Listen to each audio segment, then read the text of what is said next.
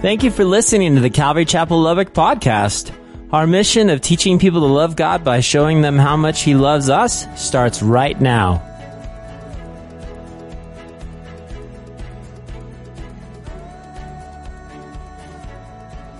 Okay, guys, remember two weeks ago, okay, last week we had Neely here and and uh, we did a communion message. But two weeks ago we left off, and if you recall, Isaac, okay, he was about to get a bride. Okay, he was he was looking for Rebecca, and you remember the servant went on a mission. He had prayed. He had prayed specifically. He actually put out a fleece and he found Rebecca because Rebecca came and he said, he said, okay, the one that's Lord, if you've made this trip successful, Lord, and, and you honor my, my, my master Abraham, the woman that comes out and says, and I said, give me a drink. She says, I'll give you a drink. And not only that, I'll, I'll give your camels a drink too. She'll be the one. Well, Rebecca right before we even finish praying. Rebecca comes out and she's, and he runs to her and he says, he says, Hey, uh, can I have a drink? Oh, sure, yeah, right away. Absolutely. So she she goes, not only that, I'll I'll give your camels a drink too. And he knew that God was there, and he even questioned at that point. He was like, Lord, is this the one? And uh, man, it just it just it just warms my heart because I know there are times when it's like the writings on the wall, if you will, and I still question God. You know, it's like, Lord, is this? Okay, I trust you. Do I trust you?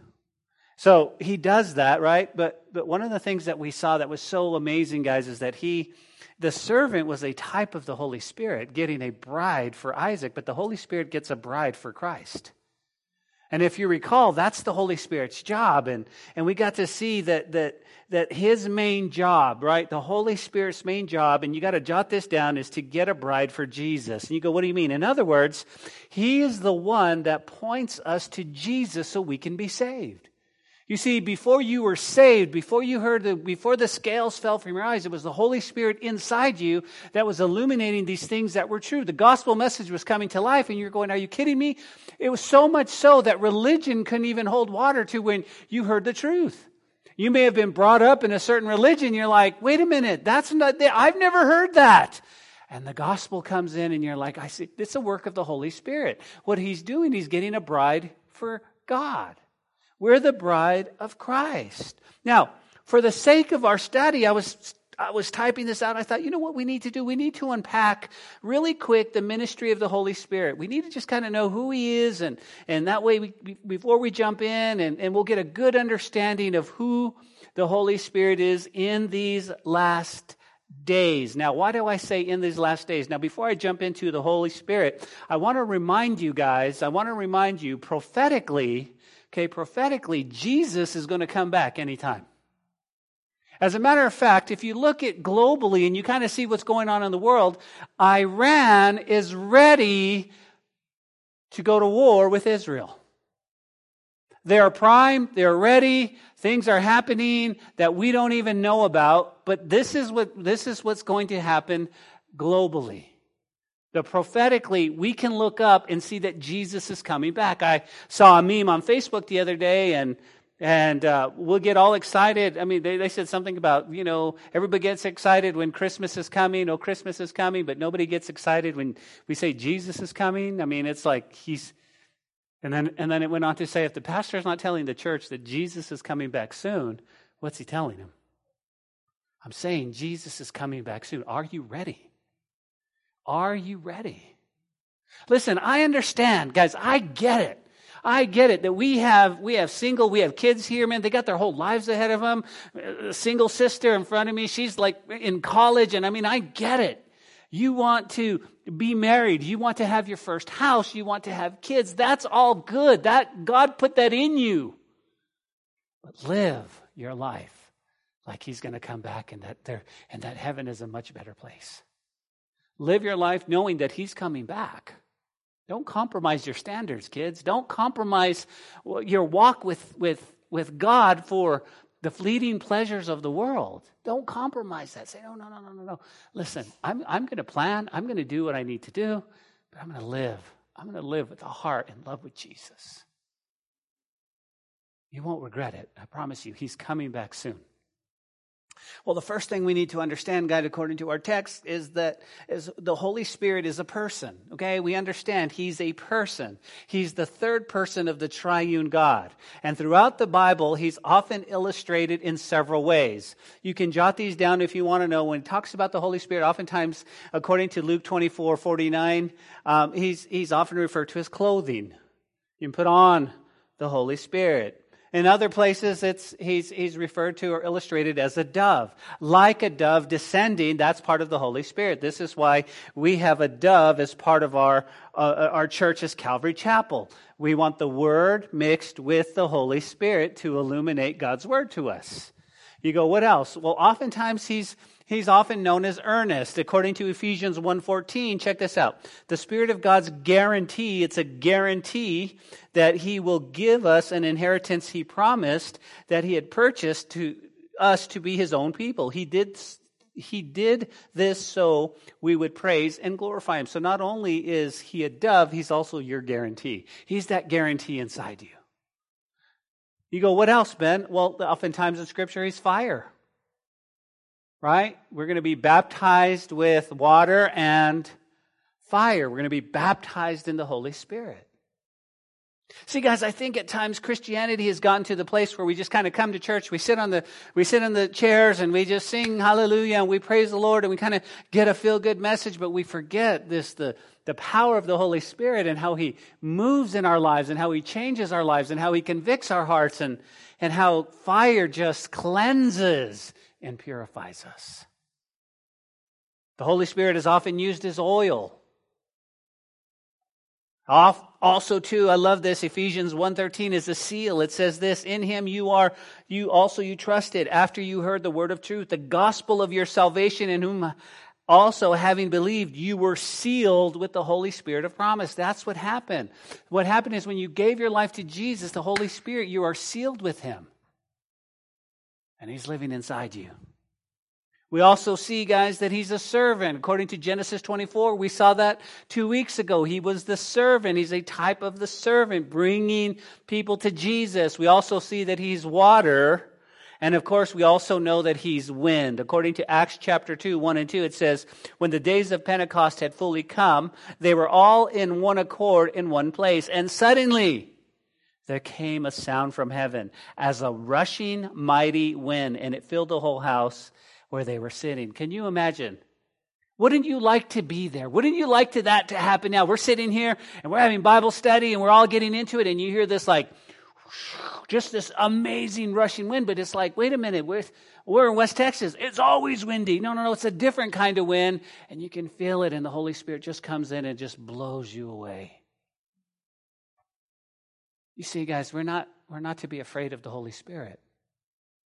He's God. And we long for Him, to walk with Him. You see, we read about that in Acts chapter 2, but,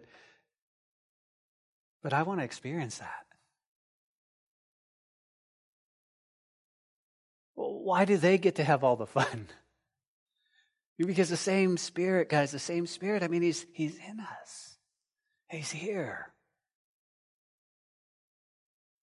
How cool would it be is that we were in the midst of teaching and all of a sudden we just, man, that Holy Spirit just fell upon us and we were just praising and worshiping God. Not in a crazy way, don't get me wrong. Not in a way that was, was just distracting, but in a way that you know it's God's Holy Spirit. And man, we couldn't even lift up our head and we, we were crying out our sins to the Lord and we were asking for forgiveness. Why? Why? Because the ministry of the Holy Spirit is number one, guys, jot this down. He's, He's convicting. He's convicting. To convict means to place the truth of the gospel in a clear light before the unsaved so that it's acknowledged at truth whether or not Jesus is received as Savior. It's convicting. You know that. It's also to regeneration. Regeneration, a spiritual work in the heart which imparts eternal life. That's what we need to understand. Oftentimes we go, listen, you would say, I'm saved. I'm saved. I would say, Are you a Christian? I'm a Christian, brother. I'm a Christian. Well, how do you know? Well, when I was eight years old, I walked forward to the church and I stood in front of the preacher and I prayed the prayer and I'm saved. But really, it's a work of God's Holy Spirit. It's not because your parents are Christians. It's not because your grandparents are pastors. It's not because, it's because you made a choice and God's Holy Spirit moved in your heart.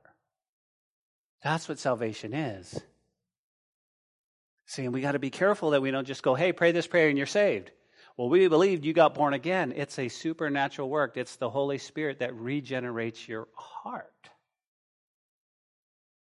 You go, Ben, what does that mean? Well, that means that we have a lot of praying to do. Because we know people who claim Christianity, we know people who go, Oh, I'm a Christian, but we know that their heart hasn't been regenerated. We'll go, Well, what do you mean? Well, here's the, th- here's the difference your life has to be transformed, not simply conformed to the culture. You see, it has to be transformed from the inside out, not just simply conforming, going, hey, well, everybody's doing it. This is what my Christian friends do. I say hallelujah, amen, God bless you. And I hug everybody and I say sister and brother. That's not transformation. That's you're conforming to the culture of where you hang out with. But see, transformation comes from the inside, it's a work of God's Holy Spirit. It's when you read the Bible and it illuminates and you're just like, oh my goodness, this is so cool. I didn't even see that. Let, let, me, let me give you an example, okay? I know we're not going to get done because all these thoughts are coming to my mind, but let me give you an example, okay? Job. How many of you have ever read the book of Job? Isn't that a crazy book, Job? Job starts out really good, okay? Really good. You guys remember the story? Job. Job is a, a, it's just amazing. But here's what I learned the other day. I never saw it before. But here's what I learned. Job, everything happens. Boom. Servants dead, family dead, houses, tornado, feasting, boils, health. We all know what's going on, right? Job. And we're mad, man, we go, man, I never want to be Job. Remember what happened? Job's three friends came to him and they were saying, Job, what up, dude? Where did you sin? To confess your sin. Be, even his wife, do you remember what his wife said? His wife said, Job, you what? Curse God and die. Just be done. Look at you sitting there, a pile of boils, and you can't even move. What's going on? And all his friends came, right? And what did Job do? If you guys read it, chapter after chapter after verse, Job is defending himself. I didn't do anything. I don't know what I did. I sacrificed. I did, it, right? Until the very end, guess what happens? God shows up. And he says, Job, we got to talk. And Job's like, and Job says, I need to shut my mouth. Everything I said. But here's the point when God showed up, he said, Job, you tell me, where, where does the rain, and, he, listen, and he says, You're going to answer me. And one of the things that illuminated my heart, I was like, right, I've always, we're angry at the three friends. Man, I need better friends. These guys came in, and, but what it revealed, and why Job was so repentant, guys, it revealed that there was actually some pride in the fact that he hadn't done anything wrong. And he, when, he, when, when God showed up, he was like, oh. You see, because sometimes we feel like we can live righteously. And then something happens, and we go, No, I don't think I did anything. It was never going, Oh Lord, search my heart. Did I? And we know Job didn't do anything wrong. We know that Satan was up there going, but I never saw that there was actual sin in the fact that he was defending himself to his friends. I was just like, wow. Wow, it was it was amazing. So we see that, guys, that, that that the spiritual work of the heart imparts eternal life. We get to see that. Why? Because it's a work of God. And then we see the work of the Holy Spirit is indwelling. Guys, He lives inside you. Now, let me just say this. If God's Holy Spirit lives inside you, that's either really, really good news or it's really bad news. You go, what do you mean, really bad news? Think about that. You're taking God's Holy Spirit into things that maybe you shouldn't be taking Him into. You're watching things with God's Holy Spirit that maybe you shouldn't. Pastor, Knock it off. We're under grace. Oh, well, come Sunday because we're going to talk about that. All things are what? All, that's what Corinthians said. Man, I can, I, all things. And he says, yeah, all things may be lawful for you, but not all things are profitable. I mean, is God's word cool or what? So we know that he indwells us. And I'm going to show you this point here a little bit later on, okay, in the text. So his main job, guys, is to point people to Jesus for salvation for sanctification, and then eventually for glorification. That's the Holy Spirit's job. It was so cool.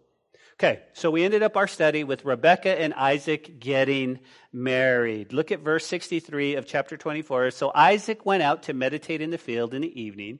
He lifted his eyes and looked. There were camels were coming, and Rebecca lifted her eyes, and when she saw Isaac, she dismounted from her camel, for she had said to the servant, Who is this man in, in the field to meet us?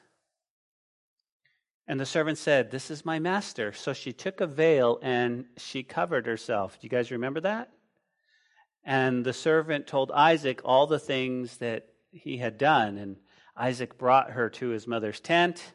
He took Rebekah. She became his wife, and he loved her so. So Isaac was comforted after his mother's death. Can I just say this one, one thing when it comes to marriage? a lot of times, guys, we prepare for the wedding, but we never invite Jesus into the marriage. And, and I look at this stick, and, and all Isaac did, he says, We're married. He brought her in. Boom.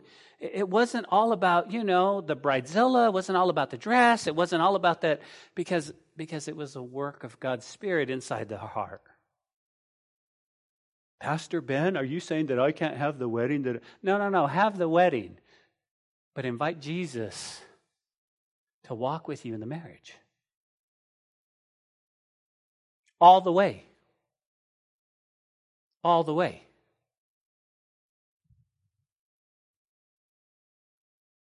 So they're married. Well, in chapter 25, the story is about to change. Why? Because today, guys, we say goodbye to Abraham as he dies at a ripe old age of 175. If Joe was here, he'd go, right? 175. Now, I know he'll be listening, so there you go, Joe. Now, we begin the story of Isaac here in just a little bit. Now, here's what I wanted you to do. I want you to write this down because I want to give you an outline. I've given it to you before. But again, remember, the outline of the book of Genesis is we see stories, okay? Number one, we saw the creation story. We saw the creation story. Then it moved to Adam and Eve's story. Then we saw Noah's story. We've been hanging out with Abraham's story. We got three stories left. We're going to see Isaac's story. This is up to chapter 28. Then we're going to see Jacob's story. Okay, we'll meet him tonight. And then we're going to see Joseph's story all the way to the end of chapter 50. So, three more stories as we keep going. Hence the name of the series, His Story, also to history. You guys see the history. Uh, isn't that clever? Wasn't that clever? Man. So, with that as our intro, let's jump into our text for tonight, guys. Let's start with the first story in the chapter. Abraham, center stage, once again. Verse 1, chapter 25 Abraham again took a wife, and her name was Keturah. Now, remember, Sarah had died, Abraham has moved on. Okay? He finds another woman and he gets married. Now, I was looking at this and I thought, well, some people marry for life. One woman, no matter what, boom. Okay? I think it was heard the other day that if, that if, uh, yeah, that, uh, if Amanda dies, that uh, we would make life, Josh's life miserable. Something like that. So I think it's one way. But for other people, guys, it's okay. I mean, some, some people, their spouse dies and, and they want to remarry. And that's okay. Here's what we need to remember we should always remember that it's okay to, to stay widowed or to remarry. Because the Bible says that when you're married, it's till death do us part. Okay? And although you think, man, your gorgeous, beautiful wife is going to be in heaven waiting for you, in heaven it's a little bit different. She's going to be your sister. And it's going to be really awkward running up to your sister and trying to give her a kiss. I'm just saying, you can read the scripture. But, but down here, okay, if you're married, you can kiss your wife. If you're not married, don't even think about it. So, anyways, that's where we're at. So Abraham, guys, guys, Abraham is living life to the fullest. He finds another woman, Keturah. I, I like her name. If you have a pencil handy, her name means perfume or incense. She smells good. Maybe that's maybe that's why he picked her. He's like, "Oh, you smell good. You don't smell like a camel. Come here, baby." You know? I don't know. I mean, you know, if you've ever been to Israel in the Middle East, you know they smell like camels. I mean, it's that's stuff out there. But she smells good. She smells good. Now we got to do some work. Why? Because according to First Chronicles, jot this down, guys. First Chronicles one thirty two, it says this. Now the son's born to Keturah, Abraham's concubine. So the Word of God calls her a concubine. I thought that's interesting. A concubine is like a wife, but without all the benefits. So she, she married or she, well, the Bible says she was a concubine.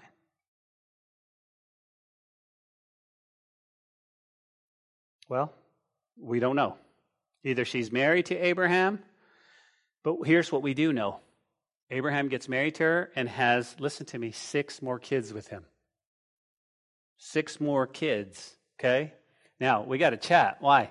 because this just jumped out of the pages. You go, why? Because here's what I want you to do I want you to remember and jot this down somewhere in your Bible. Remember the promises of God.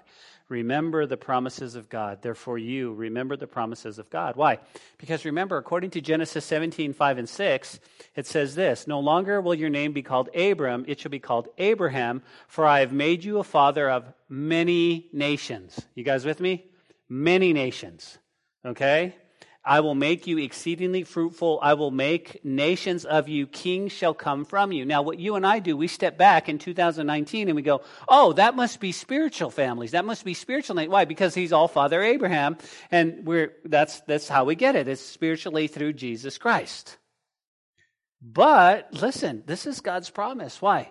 Because Father Abraham had a boy before he had Isaac. Do you remember what his name was? His name was Ishmael, right? Ishmael goes on and he has 12 boys who actually make up the Arab nations. So now you have the Arab nations. Isaac is going to have two boys, and one of those boys is going to have 12 sons that we know of. This is where we get the tribes of Israel. So now you have the Israeli nation. And then Keturah's boys are going to make up another nation, and we're not exactly sure where they landed. So God's promises are true. And you go, Pastor, what's the point? That's exactly it.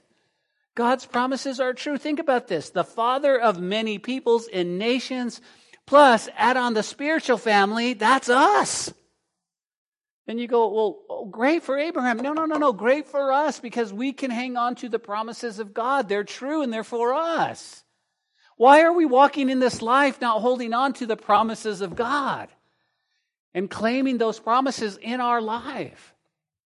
If you are lonely, you say, God, you promised you will never leave me nor forsake me. I don't have to be lonely because you're with me every single day.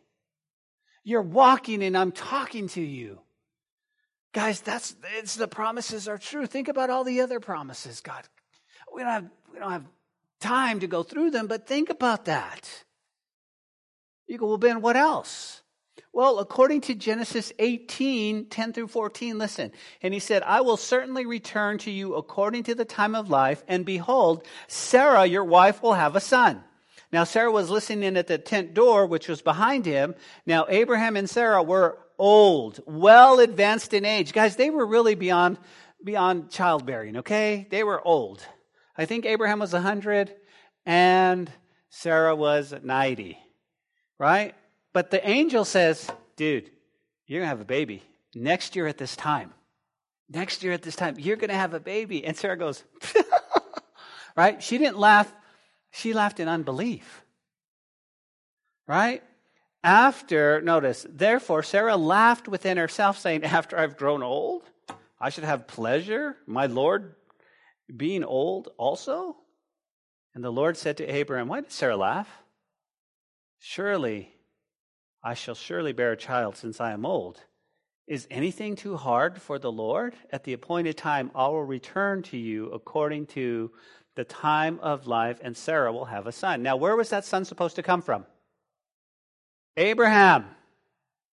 He's old. She's old. Okay? But you go, but Ben, Ben, Ben, what, what was the promise? Guys, check this out. Here's the promise. You ready? When God restores a person in his old age to have kids, it wasn't a one time thing. Like, like Abraham didn't go, all right, I got the fertility, fertility. I'm to, you know, I'm to, I'm to, and then, oh, check it out. Check it out. Listen, Abraham at 100 years old was healed all the way up into his 150s because he went on and had six more kids. And you go, well, Pastor, what is the point? Listen to me, and this is for us. You ready? When God heals,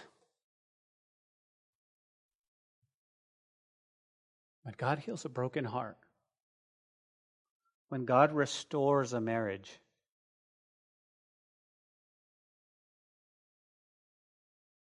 guys, it's not a one time thing. It's not for a season. It's not, hey, well, yeah, we were happy for one year. When God does a work, guys, He does it permanently.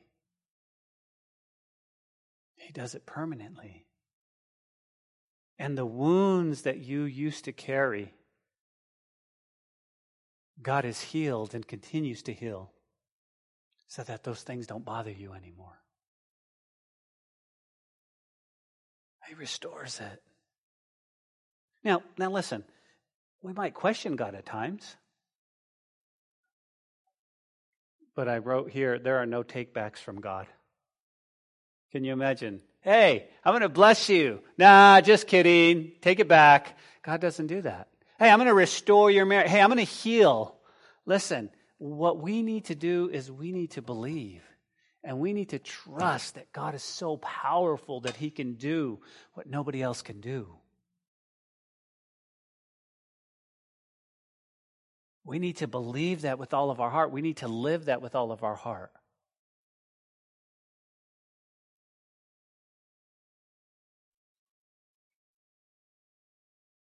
There are no takebacks from God. Well, Keturah, notice, she bore him, verse 2, Zimran, Jokshan, Medan, Midian, Ishbak, and Shunah. Jokshan begot Sheba and Dedan. You can look at those in Ezekiel later on, Ezekiel 38. The sons of Dedan were Asshurim, Letushim, and Luminim. And the sons of Midian were Ephah, Eder, Hanoch, Ab- Abidah, and Elda. These were the children of Keturah. So these are not only the children, but these are the grandchildren. Okay? So she has six kids.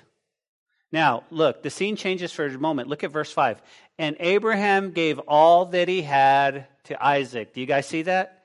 Underline that right there. He gave all that he had to Isaac.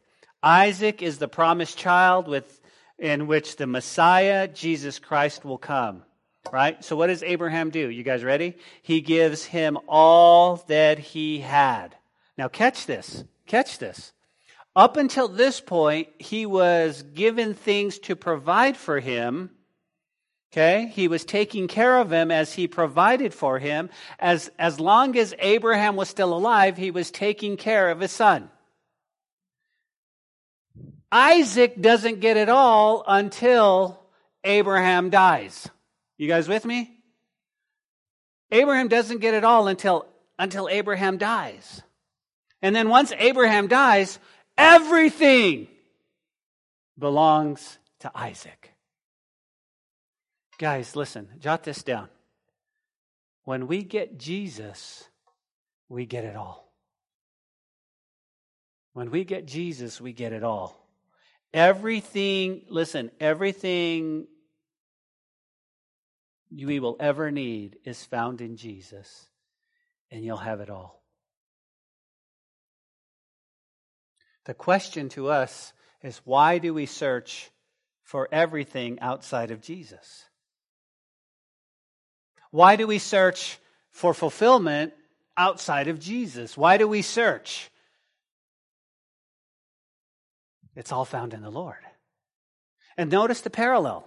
You go, what do you mean? Notice the parallel. You go, what, what's the parallel, right? Well, here's the thing the parallel is this Abraham is going to die soon. Isaac does not have it all until what? Until he dies. That's the covenant. When Jesus died for our sins, he brought in the new covenant, was activated. It's called a Testament, a last will and testament. But that's why we call it the New Testament, which means when we get Jesus, guys, we got it all. We got it all. But let me tell you this much like the Corinthian church, much like the Corinthian church, their misunderstanding of the gospel has led them to worldliness, to carnality. They didn't understand. They were searching for, for what? Fulfillment in the world. They were searching for fulfillment in relationships. They were searching for validation through other people instead of going, listen, this is the gospel message. This is what it is for me. Very, very key. Very key. Isaac gets it all. Look at verse 6. But Abraham gave gifts to his sons of the concubines which Abraham had. And while he was still living, he sent them eastward, away from Isaac, his son, to the country of the east. Guys, when he says he gave them gifts, these were blessings. These were one time gifts. Now, we need to understand, don't get me wrong, he didn't like give him a pencil and an eraser set and say, okay, go. He gave him like starter set. He gave him like, like starter flocks. Okay, this is your, Abraham was rich and he gave each of his sons, right, starter flocks, etc. But he dismissed them because Isaac was the principal heir. Isaac was the one. He didn't want them. He said, listen, here, y'all start, boom, go. And he gave each of them gifts. But who got it all? Isaac got it all. Isaac got it all. Well, what happens now? Well, we say goodbye to Abraham. Look at verse 7. This is the sum of the years of Abraham's life, which he lived 175 years. Then Abraham breathed his last. He died at a good old age, an old man full of years and was gathered to his people. Everybody see that? Gathered to his people. Okay, I want you to, you, got to note this really quick, okay? When it says gathered to his people, it doesn't mean that he went back to Mesopotamia where he was from. God had already called him out of Ur of the Chaldees into the land of Canaan. What it actually means, guys, is that it means that more in a spiritual sense. Okay, when it was gathered to his people, it means to all those who had put their faith and trust in God and that were already there. Okay? So what happens at this point, okay, there's no heaven, there's something called Abraham's bosom. In Abraham's bosom, there's two, two sections in Abraham's bosom. One of them is where the righteous people, those who believed or were accounted righteousness, went. Okay, that's where Abraham's going to go, and they call it Abraham's bosom. The other part is what we call, I mean, it's all called Hades, but this is where people who didn't believe in God go. Okay, two, two separate areas. Say, when Abraham dies, he's going to be gathered to his people right here. If you didn't believe in God, you didn't want to put your faith in God, you were unrighteous, you went to the other spot. Jesus talked about that in Luke, right? Where the where the rich man and Lazarus, Lazarus came over here, and the rich man's like, "Send Lazarus," and Abraham's like, "Dude, sorry, we can't even cross the gulf." And when Jesus died, he descended. He came to he came to Abraham's bosom, and he led captivity captive back to heaven. That's where they are. The Bible says to be absent from the body is to be present with the Lord. Okay, what happens if you don't believe? If you're not born again, you still go to what we call Hades. We call it hell. It's the holding place until the final judgment. What happens if you're a believer? Then you go into the presence of God in heaven. This is empty now. So if you decided, Ben, I'm not going to believe in God, I don't want to trust, I don't want to put my faith, and you die, you go to a place, but you, you could look across to Abraham's bosom and you could see there's nobody there. Jesus came and cleaned it out, and he took him back to heaven. When the Bible says he descended, that's what it means. He went and he said, Hey, y'all ready to go to heaven? And everybody said, Yes, the promise is fulfilled, the Messiah. And they all went to heaven. Okay? When you're believers, and of course you're here on Wednesday night, so I'm preaching to the choir. But what happens, guys, is you go, oh, when you die, man, you, you, just, man, right into the presence of the Lord.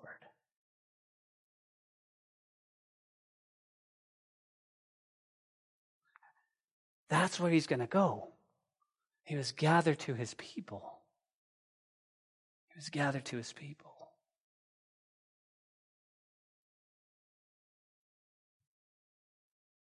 I, I like the phrase gathered to his people. Why? Because, because I think I, I wrote here if, we put our faith in Jesus, that means we're his people. You guys with me? And and and it's time Christians stop beating up family members. We need to love people to life and we need to love people back to life. Guys, we're family and we're all living on the same street. So we need to forgive, and we need to show mercy, and we need to have compassion, and we need to be generous with our things. That's what Christians really should be.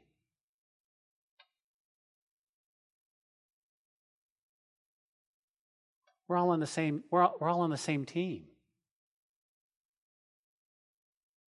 how important it is for us to do this to forgive, to show mercy, to show compassion.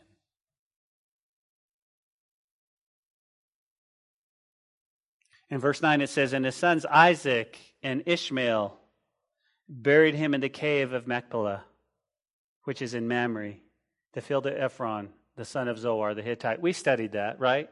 We knew exactly what that was, but here's what I want you to see. This is so cool. Because Ryrie, okay, the commentator said this The presence of Ishmael at Abraham's funeral shows there was a reconciliation between him and Isaac. Remember they were at odds. Remember he was 13 and he was and he was man, he was just uh, he was being a booger to his brother. Right? And now and now there's some reconciliation. Guys, oftentimes it does take a funeral to reconcile us back together, but it shouldn't. When somebody dies, that's when we sort of bury the hatchet and say, okay, and I'm sorry, sister, I'm sorry, brother, this is. But, but guys, listen, it shouldn't be a funeral. It should be, it should be a place where we, we, we want to reconcile if we can help it. The Bible says to be at peace with all people as long as you can help it. Be at peace. Well, they bury him in the field which Abraham purchased, right? You knew that. The sons of Heth. Abraham is buried there, and Sarah his wife. And it came to pass after the death of Abraham that God blessed his son Isaac, and Isaac dwelt in Beer Laharoi.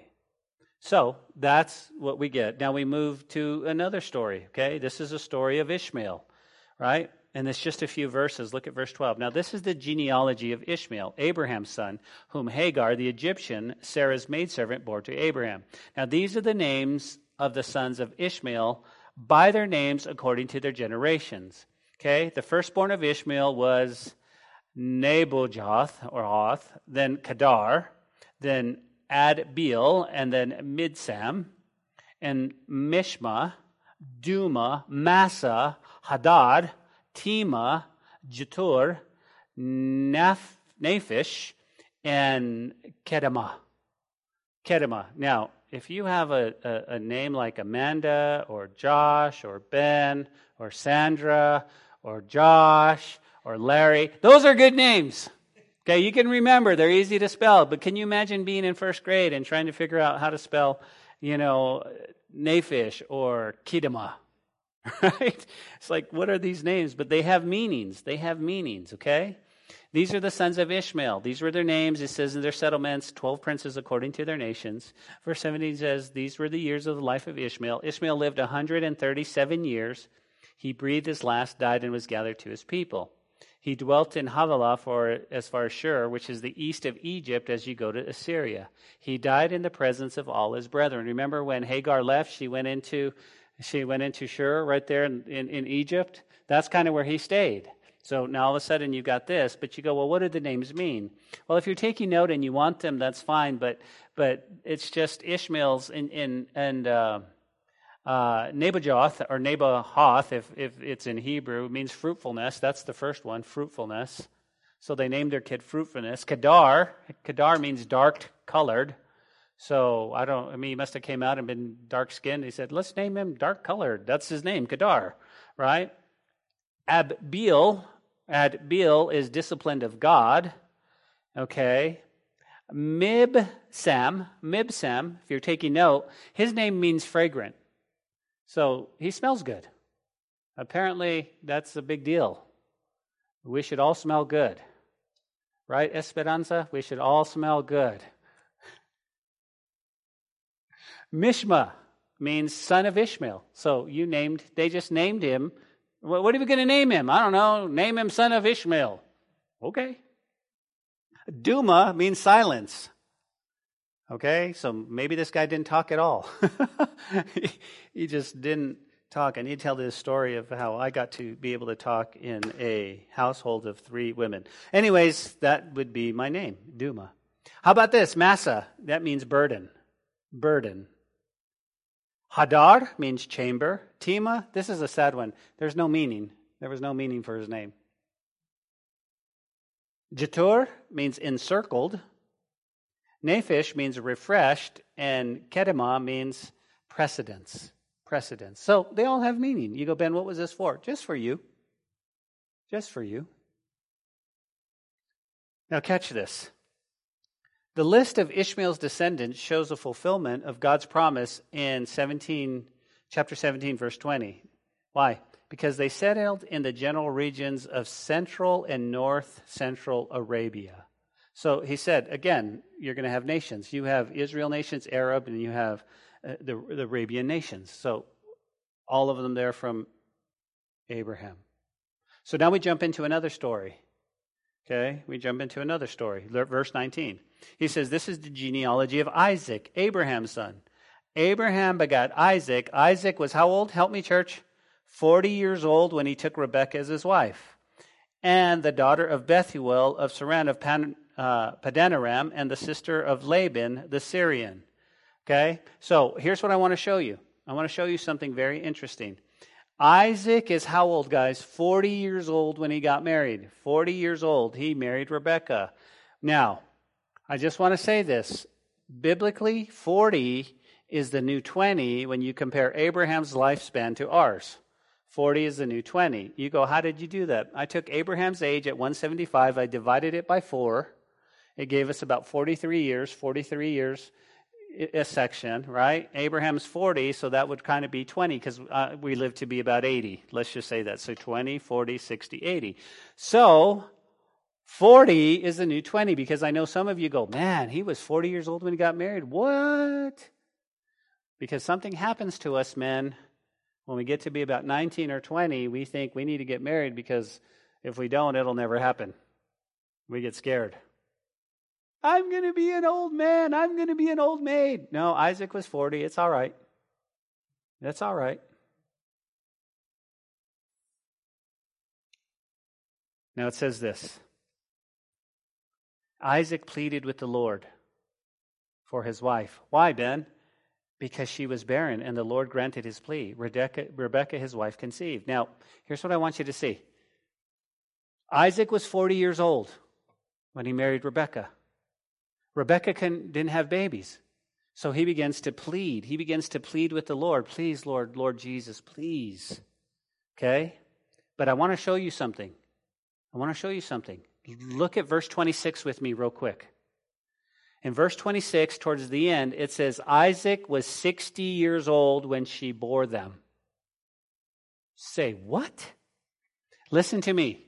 Isaac prayed for 20 years nonstop for his wife to have kids. 20 years he worshiped the Lord. You go, Ben, how do you know? Guys, circle the word for plead because here's what it means it means to burn incense and worship, to intercede. So he wasn't just walking around going, Lord, if she has a baby, cool, amen. If you could do something, he was worshiping God. He was interceding. He said, Lord, please. And it took 20 years. You go, Ben, what is, what is your point? How can we apply this? Listen, church, we pray for five minutes and we get frustrated because God doesn't answer us. I've prayed. I've prayed. Have you prayed about it? I've prayed about it. How long have you prayed? Oh, I think a day or two. And God hasn't said nothing. He prayed for 20 years, and I've got to be honest with you, I probably would have given up after five minutes. That's how we are. We live in such an instant world, guys. I mean, boom, microwave in the in instant, boom. We got instant all kinds of stuff, instant baby food. I mean, no matter what. But when it comes to prayer, we won't pray and we won't seek the Lord because we always think his answer is no. And we give up. And and I'm thinking, boy, what that that was so convicting. I wonder how many times Isaac's like, I don't know, sweetie. I'm praying. Well, God doesn't hear prayer. I don't know, sweetie. I'm praying. Keep praying. Keep praying. Keep praying.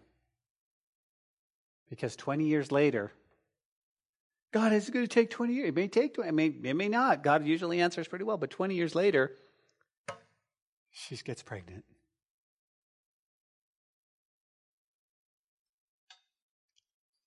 Church, listen to me. We need to be a praying, interceding, worshiping people, worshiping church. That's who we need to be, even if it takes 20 years.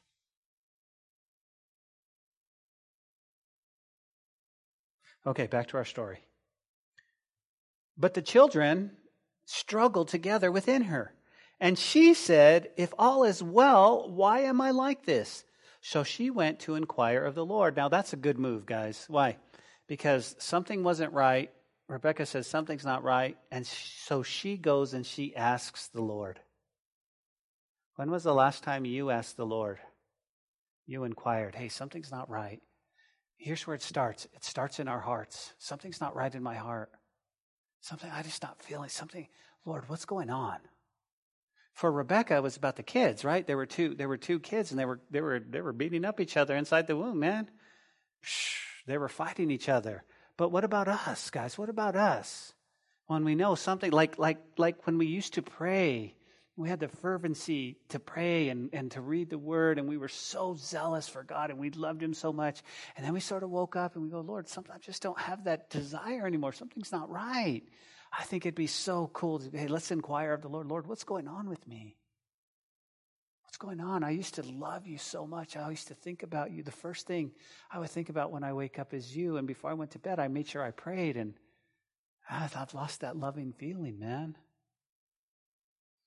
And inquire of the Lord. Inquire of the Lord and where you where God wants to take you. And inquire of the Lord, Lord, what do you want for my future? I was talking to Gabby earlier and said, Gabby, what do you want to do after high school? And she goes, Well, I want to go to South Plains. Maybe God wants to do something more incredible with you. Maybe you're going to get a full scholarship to, to a big school. Inquire of the Lord.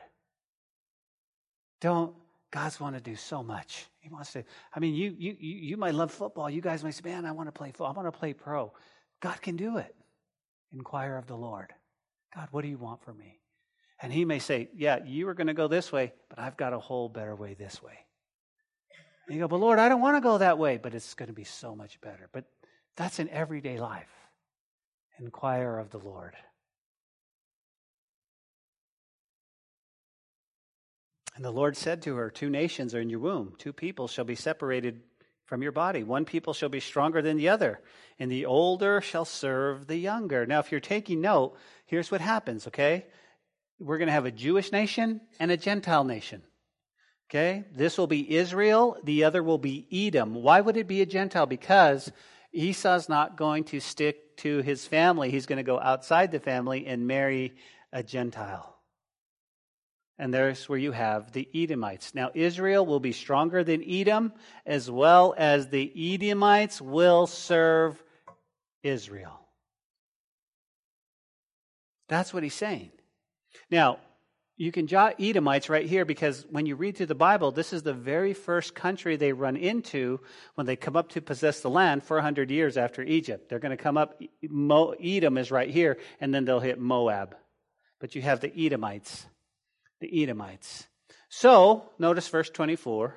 So when the days were fulfilled for her to give birth, okay, nine months, indeed there were twins in her womb, okay. And the first came out red. He was like a hairy garment all over. And they called his name Esau. Afterward, his brother came out and he took hold of Esau's heel. So his name was called Jacob, Jacobo. Isaac was 60 years old when he bore them. So here's what I like to say. I like to joke around, but think about it. That is so funny. Why? Because Rebecca gave birth to a rug. That's basic. I mean, a hairy dude. I mean, think about this. It's, that's what they named him. She called his name Esau, which means he, he came out full of hair and red. Baby, you gave birth to a rug.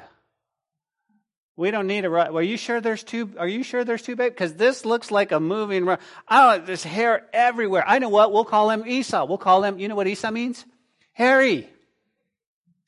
That's it. That's original, right? Hey, that's, what should we call him? Let's call him Harry. Why?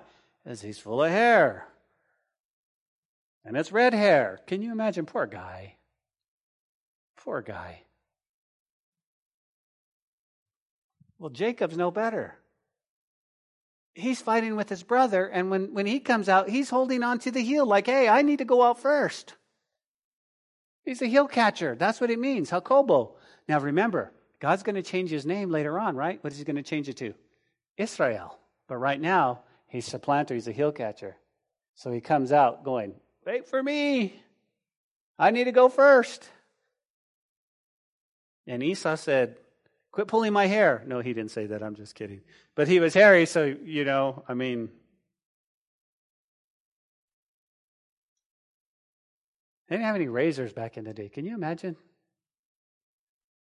You had to get a knife and get a nice little shave. He probably had that. He's probably a Viking. Anyway, Isaac was 60 years. Think about this. Isaac was 60 years old with twins. Twins. I mean, think about it. You right? Okay, but really only 30. Really only 30 in our day, okay? But 60. Uh, you know, he's going, pray for me. Why? I've got twins. One is hairy and the other, I don't know. He's deceitful. He's a little, he's a little booger. He's a little booger. So what happens, guys? What happens? How much time do we have? Okay. Let's close right here. Kids are grown up. Another story is the birthright, but we'll get you out of here. Um, we'll save that for next week and we'll close our study right here. But I want you to remember the things that we've learned. You ready?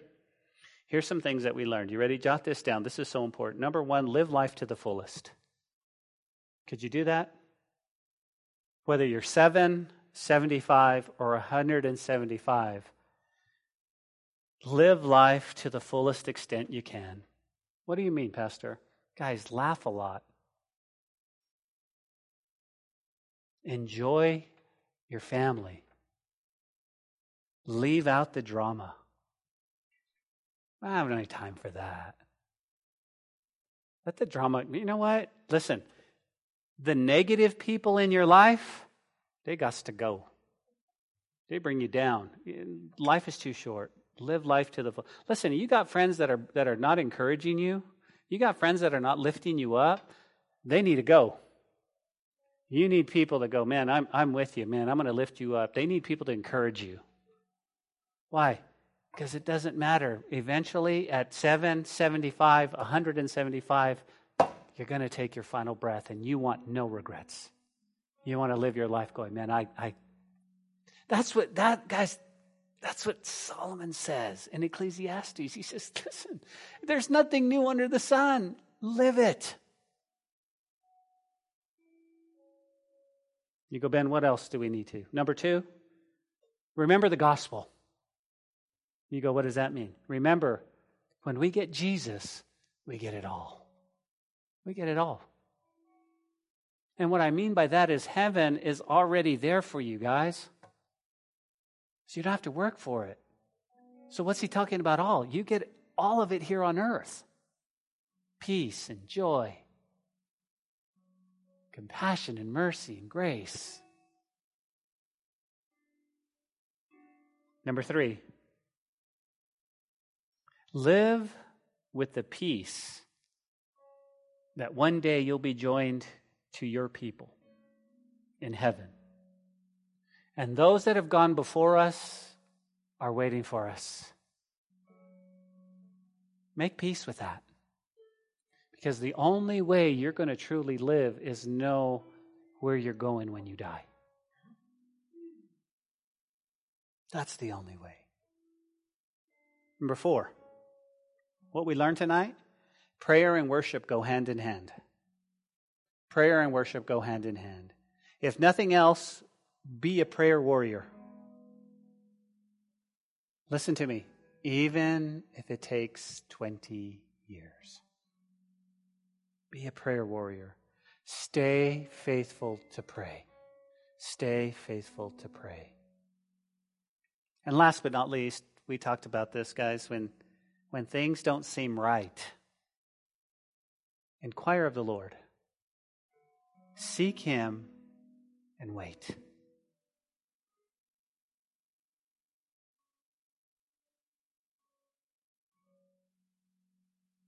One of the ladies from, I think it was um, one of these groups,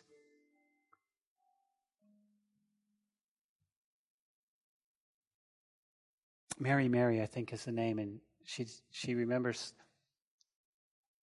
She said something didn't feel right, and so she went home and she inquired of the Lord and she prayed and she fasted, and within three days, God revealed that her husband was having an affair and had been having an affair for 12 years.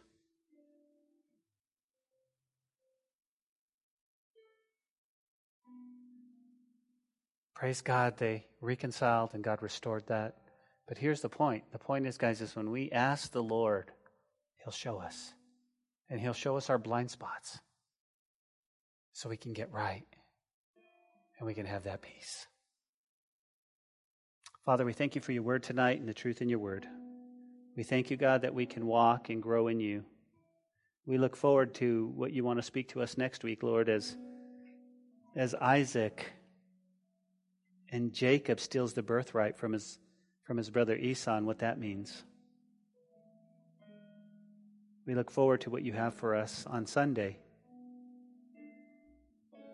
We thank you, God, that we have your word and that we can still preach your word in America. We do remember all of those, God, 18 years ago that entered eternity. We'll never forget, God, how the churches were so full and how people were banding together. We'll never forget each soul. And we'll never forget that you were with them in the towers and in the airplane. And it will remind us, Lord, that we should not take life for granted. That you're with us always. In Jesus' name. Amen. Hey, this is Pastor Josh. I hope this message has encouraged you in your walk with Jesus. If it has, we would love to hear your story of how it has impacted you, or especially if you responded to the invitation to receive Jesus into your heart as your Lord and Savior. To get in touch or to receive more information, please contact us by phone at 806 799 2227 or send an email to calvarylubbock at hotmail.com. Again, that phone number is 806 799 2227. Also, if you want to partner with us financially to take the gospel to West Texas and the world, please click on the donate button on calvarychapellubbock.org. Thanks for listening to the podcast. May God richly bless you.